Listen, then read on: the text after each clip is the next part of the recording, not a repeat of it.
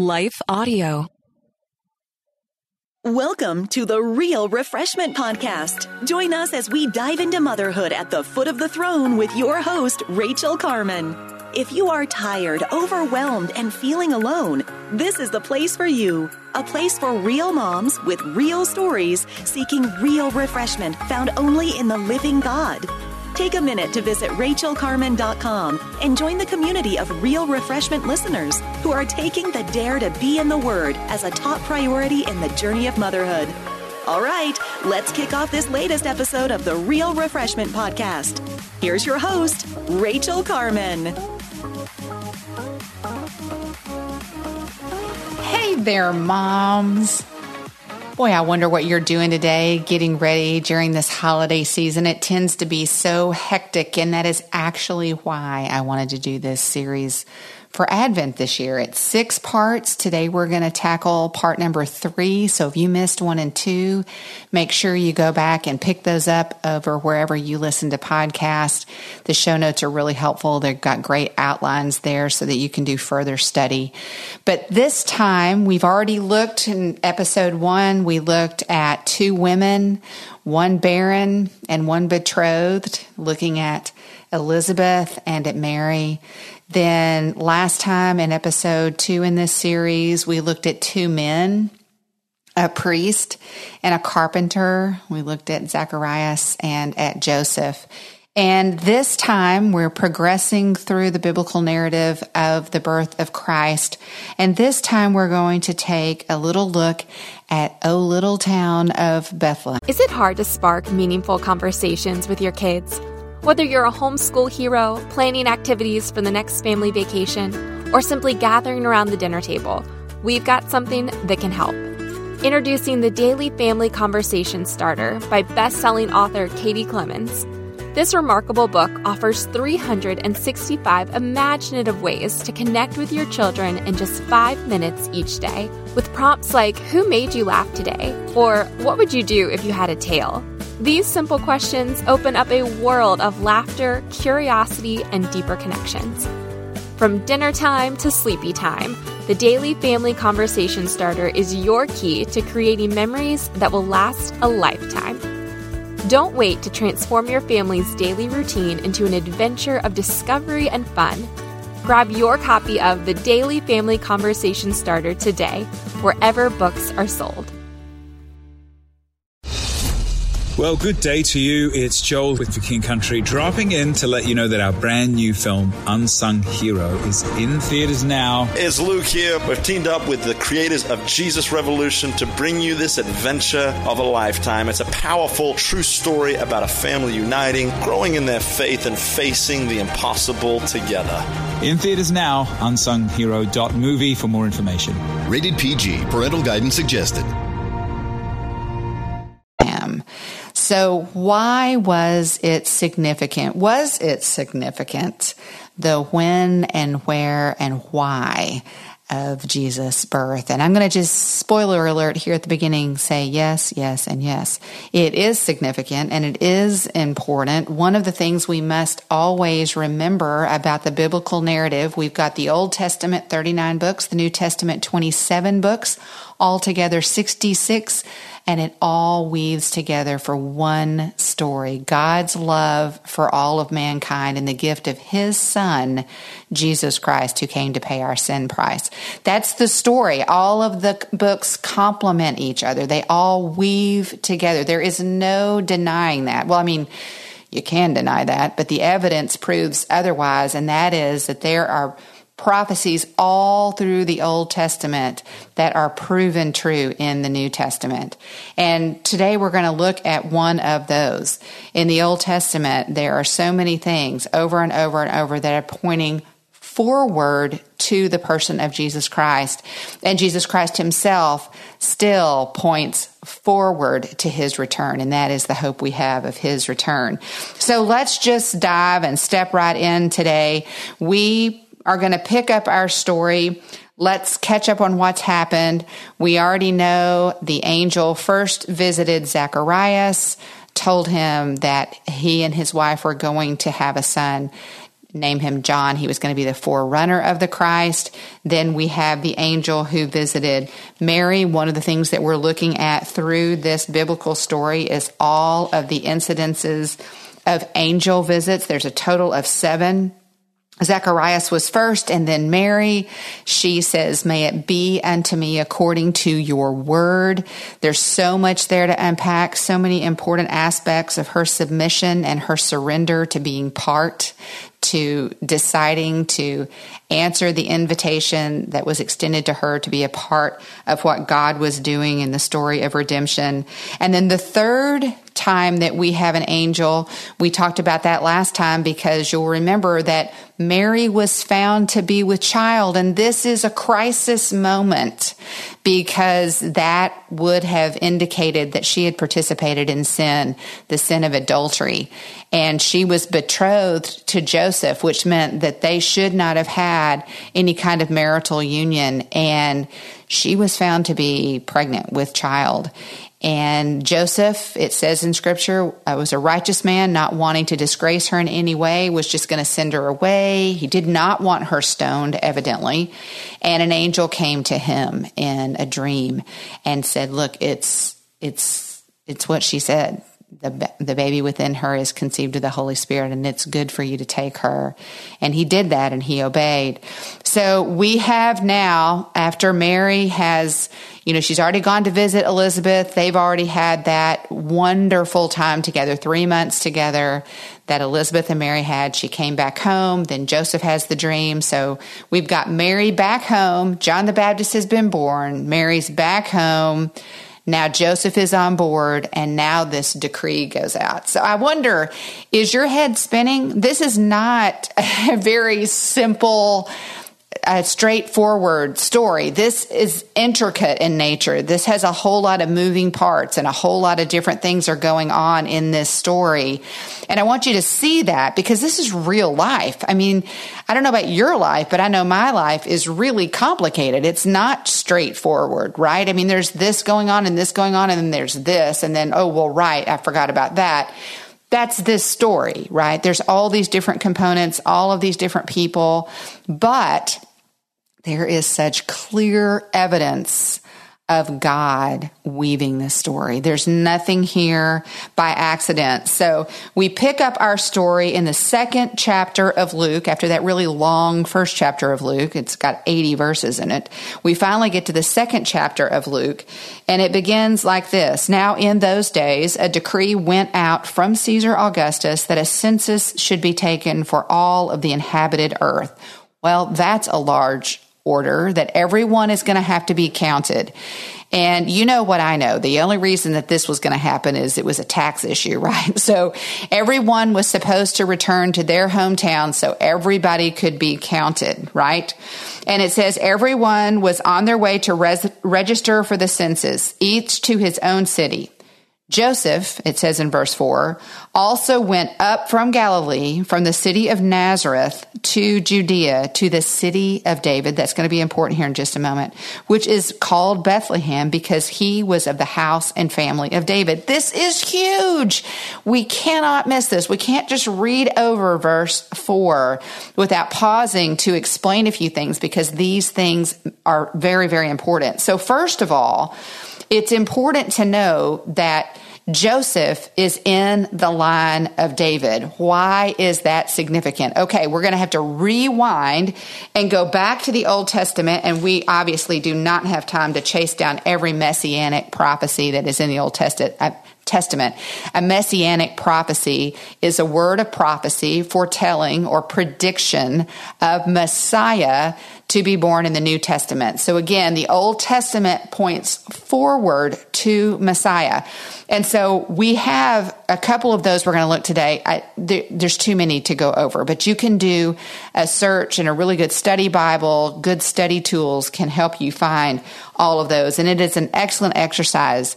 You need to know if you are doubting, this is an excellent exercise for you to undertake to see how obviously true the Word of God is. That you've got these predictions, these prophecies in the Old Testament that, lo and behold, come true in the New Testament. So we have that. If you go all the way back to the Old Testament, into 2 Samuel chapter 7 ver- well the whole chapter is this interaction between david and god and david so there were three kings of the united kingdom in the old testament. First there was saul.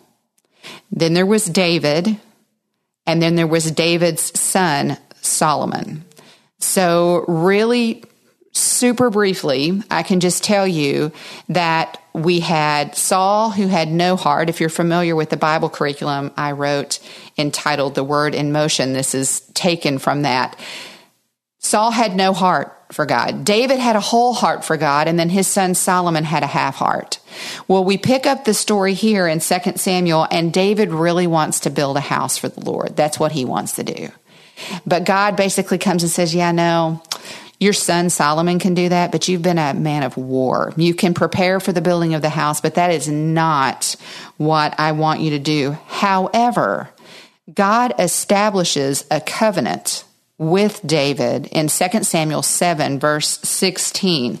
And that's where I want to pick up. It says here, this is the abbreviated version Your house and your kingdom shall endure before me forever. Your throne shall be established forever. So here we have God making a promise to a man, David, saying that I am going to establish your throne forever and ever. This is the prophecy that Messiah will come through the line of David. And there are two genealogies to look for. The one in Matthew traces this for you. There's another one in Luke. So there is clear evidence in the biblical narrative that God makes this promise to his servant, King David, the highlight of of the United Kingdom in the Old Testament, I will establish your throne forever. And then, lo and behold, he does it in the New Testament in the person of Jesus Christ. This is reiterated in Psalm 86, verses 30, 30, let's look. 35, 36, and 37. Once I have sworn by my holiness, I will not lie to David. His descendants shall endure forever, and his throne as the sun before me. It shall be established forever like the moon, and the witness in the sky is faithful. So again, these are pointers to Messiah in the line of David, right? And we have here in this passage very clearly, Luke writes that the reason that Joseph had to go back to his hometown was because David was from Bethlehem. In fact, Bethlehem is the town where uh, Samuel anointed David king over Israel. And so that's where it all began for David, right? And David, we know also was what? Not shockingly, there's a trend in the Old Testament Abraham, Isaac, Jacob, and Moses and David, all of them were shepherds. There's something to the act of being a shepherd that God trained his men to lead his people. And David was no exception to that. He was a young shepherd boy. In fact, when Samuel comes, having been directed by God to go and anoint the next king when Saul is just misbehaving right and left, Samuel goes to Jesse, David's father, and he has all of David's older brothers walk before him. And the holy God says, Yeah, no, no, no, no, no, no, no. And they get to the last of the older sons of Jesse, and Samuel says, You got anybody else, right? And Jesse says, Well, yeah, I mean, there's the youngest. He's out with the sheep. And Samuel is like, Send for him. Is it hard to spark meaningful conversations with your kids? Whether you're a homeschool hero, planning activities for the next family vacation, or simply gathering around the dinner table, we've got something that can help. Introducing the Daily Family Conversation Starter by best selling author Katie Clemons. This remarkable book offers 365 imaginative ways to connect with your children in just five minutes each day, with prompts like Who made you laugh today? or What would you do if you had a tail? These simple questions open up a world of laughter, curiosity, and deeper connections. From dinner time to sleepy time, the Daily Family Conversation Starter is your key to creating memories that will last a lifetime. Don't wait to transform your family's daily routine into an adventure of discovery and fun. Grab your copy of The Daily Family Conversation Starter today, wherever books are sold. What impacts you every day? There is one book that influences almost every aspect of our lives. Museum of the Bible reveals the Bible's impact on your favorite musicians and artists, the way we measure time, social justice, our national monuments, and more. The Bible's impact is all around you. Discover how at museumofthebible.org/impact.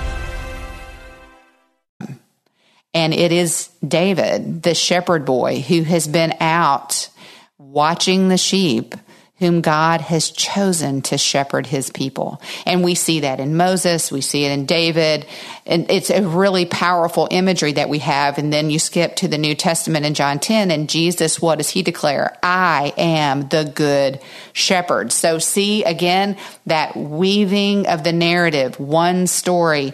So we have Joseph according to the census, must return to Bethlehem, also known as the city of David. This is where David was anointed. This is also where David watched flocks, right? And now, since he and Mary are betrothed to be together, they must, according to this decree, go and be counted according to the census. So a question immediately arises. I would hope for you. It certainly does for me as I consider this trip. Mary's pregnant. So listen, I, have done that gig seven times. I have seven children. My oldest is 31. My youngest is 18. I remember being pregnant, so pregnant I couldn't see my toes. Is saying something. I've got large feet. I'm tall, but still. And I remember being pregnant and I had a hard time getting comfortable in a in an easy chair, right? Much less on the back of a donkey. So you've got Joseph now taking Mary and headed to Bethlehem. I did a little bit of research by the distance of that. That's 80 miles. That's not a short distance. That is that's a far piece as they say in the South. That's a distance. And so the two of them head out on this 80 mile journey. Some scholars think it must have taken at least a week to go. So they would have had to prepare and pack and get everything ready. And they are headed out. And we know a little bit later in the story, we come to realize just how pregnant Mary is, right? And so she's on a donkey. They've packed everything that they need and they're headed out. And I just want to tell you, I think there are two places in this story in the Bible where subtly God has very kindly affirmed for Mary, right, that it wasn't her imagination. It wasn't just the heat of the day, right? She really was visited by an angel, and the baby within her really was conceived of the Holy Spirit. God gave her that interaction, those three months with Elizabeth. What a blessing. Secondly, God sent an angel to assure Joseph that indeed the baby that Mary was carrying was conceived of the Holy Spirit. But I think number three is right here. And again, I think all three of these are kind of subtle, but I think they're significant. The third moment in which I think there's this grace for, for Mary is right here with the census. I can only imagine the ridicule and the judgment and the gossip that this young couple must have been under because God did not send an angel to everyone in town assuring them that Mary really was pregnant by the Holy Spirit. He didn't. He was kind enough to send it as an angel to Joseph to assure him and and it says that Joseph took her as his wife, right? And we know that together they left town. But I got to tell you leaving town seems to me like a gift at this point in the story because this was not how she probably thought this betrothal was going to end. See, betrothals often lasted for about a year. And at the end of which there was actually the a, a, huge grand wedding ceremony and celebration. The whole community turned out. All of these preparations would have been made. It would have been anticipated by everyone, but not this one, right? There was this was scandalous there were questions around this one, and it, it didn't play out that well. We're not told in the biblical narrative when that took place, but here's the deal it, it didn't happen the way they thought it was going to, right? And so Joseph and Mary get to leave and they head out on this 80 mile journey to go to Bethlehem. So I see these three moments of God's grace, but I also see something else that I think is worth all of us noting. This was not easy. This was not easy. It was not an easy trip. It wasn't an easy trip to plan for. It wasn't easy along the way. This was a challenging thing to undertake. And I'm just going to say, I think that very often as Christians, I know that I am guilty of whining and complaining because life gets hard. But I got to tell you, when I look at the biblical narrative and when I especially look at the circumstances of Mary, if there's one person in the biblical narrative that I could have argued should have gotten a break, right? That things could have stood to be a little bit easier, right? I would argue that for Mary. Why did Bethlehem have to be 80 miles away? And it was. It was 80 miles away. It was a week's travel and it was dusty. And there were no Holiday Inns along the way. There were no Chick fil A drive throughs along the way. None of that. This was a long, hard journey for a pregnant woman on the back of a donkey. And she and Joseph headed out to Bethlehem. I find it just remarkable, absolutely remarkable, because you know, sometimes God asks us to go places that are distant and are difficult to get to and are seemingly remarkably inconvenient for us. And sometimes we avoid trying to do what he's asked us to do, but we have the example here. Not did, not just that Mary said, may it be unto me according to your word, but Mary had the tenacity and the resolve to follow through. I think that's remarkable. And Joseph went with her. So we have them leaving town because of the, cen- uh, the census. We have them headed toward Bethlehem, a distance of at least 80 miles. We have them then, um, I'm looking at my notes. The other thing that I find striking about this is the timing of all of this. The fact that she was nine months pregnant, right? when she makes this journey. And so the question comes up so, how do you know that, Rachel? How is it possible that you know that? Well, because basically, if we pick up the narrative again, it says, let's see, what verse do we need? Let's see. While they were, okay, she was engaged to him and she was with child. While they were there, the days were completed for her to give birth. So apparently they arrive in Bethlehem and within a matter of days, it's time for her to give birth. They weren't there long. Listen, Mary is far from home. 80 miles in this time in history was a long way from home. And it comes time for her to get birth. And there is no mom. And there is no community. This is in stark contrast to the community that Elizabeth had around her when she gave birth to John the Baptist.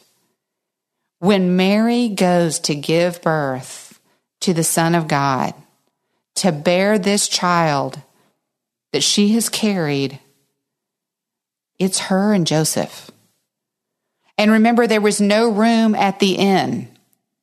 They're, they're not in a comfy situation. They are literally in a stable surrounded by animals, right? And I'm, again, I'm just looking at this going, really 80 miles? That's a long way on a donkey. That's really, really hard for a pregnant woman. And are you kidding me? They get to town and there's not one room left for Mary? Who's going to bear the, the, I mean, let me get this straight. Mary can't even be comfortable when she's bearing the Son of God. Again, look, I, I think you and I fight for things. We want it to be easy. We want it to be comfortable. We want it to be convenient. I don't see any evidence of that. And yet, every step of the way, I see evidence of God's presence and provision for this couple as they remain faithful to what he has called them to do, what they have participating with with him. See, in the fullness of time, Galatians 4 4 through 7, in the fullness of time, the God that exists outside of time interjected his son into time on time. On time This was the moment. And Mary brought forth her firstborn son, and she wrapped him in swaddling clothes, and she laid him in a manger. She laid him in a manger. Moms, I know if you're like me, whether you gave birth or you adopted your child, you remember, you remember wrapping that child and holding that child and looking at that child's face. I remember looking at the face of each one of my children through tears, fighting to get them out. I was pretty sure that a couple of them didn't want to get out, right? And fighting and pushing and laboring to bring them into this world. And then, well, there they are, this brand new person. And this is Mary and Joseph. Do you see it? Do you see how God brought them together? And just the two of them, at least right here at the very beginning, they've had this week long 80 mile journey, just the two of them. Just the two of them. And now they've got this moment as she labors and brings forth the Christ child. And they have this moment just marveling in the wonder and the glory of Emmanuel. He's here. What worshiping they must have done. What amazement they must have shared that this was the Son of God. Moms, listeners, we need to remember that God's Son was born and laid in a manger. He was humble. His beginning was humble to a young Jewish couple who chose to participate in what God was doing to redeem the world.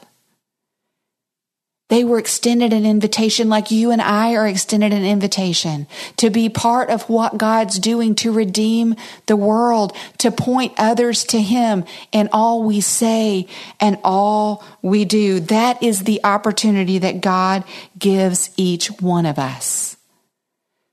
O little town of Bethlehem this small town didn't have a whole lot of meaning. It was in the countryside. I think I looked up that it was six miles south of Jerusalem. It's just a small, out of the way place.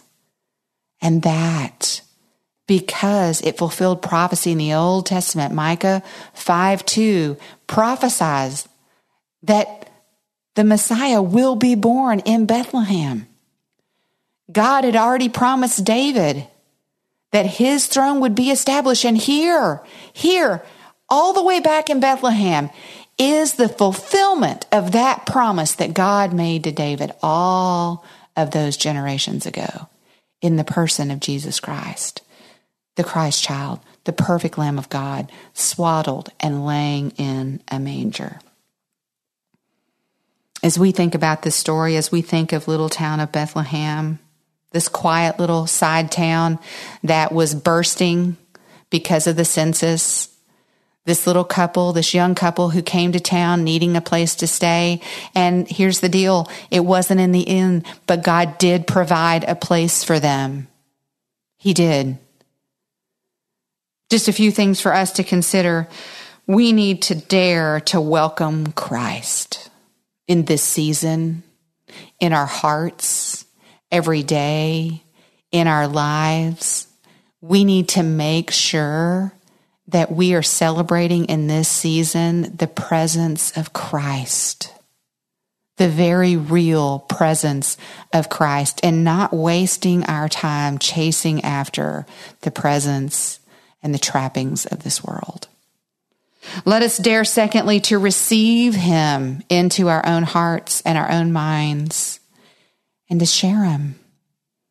You know, one of the really, really enjoyable things about Christmas is planning on getting someone a gift that you know that they are really going to enjoy, not just something that's trending or something you saw on some social media outlet or something that was on half price sale, but something that you know you've paid attention through the year, you've been studying them, you've been plotting and planning to get them that little something that you know.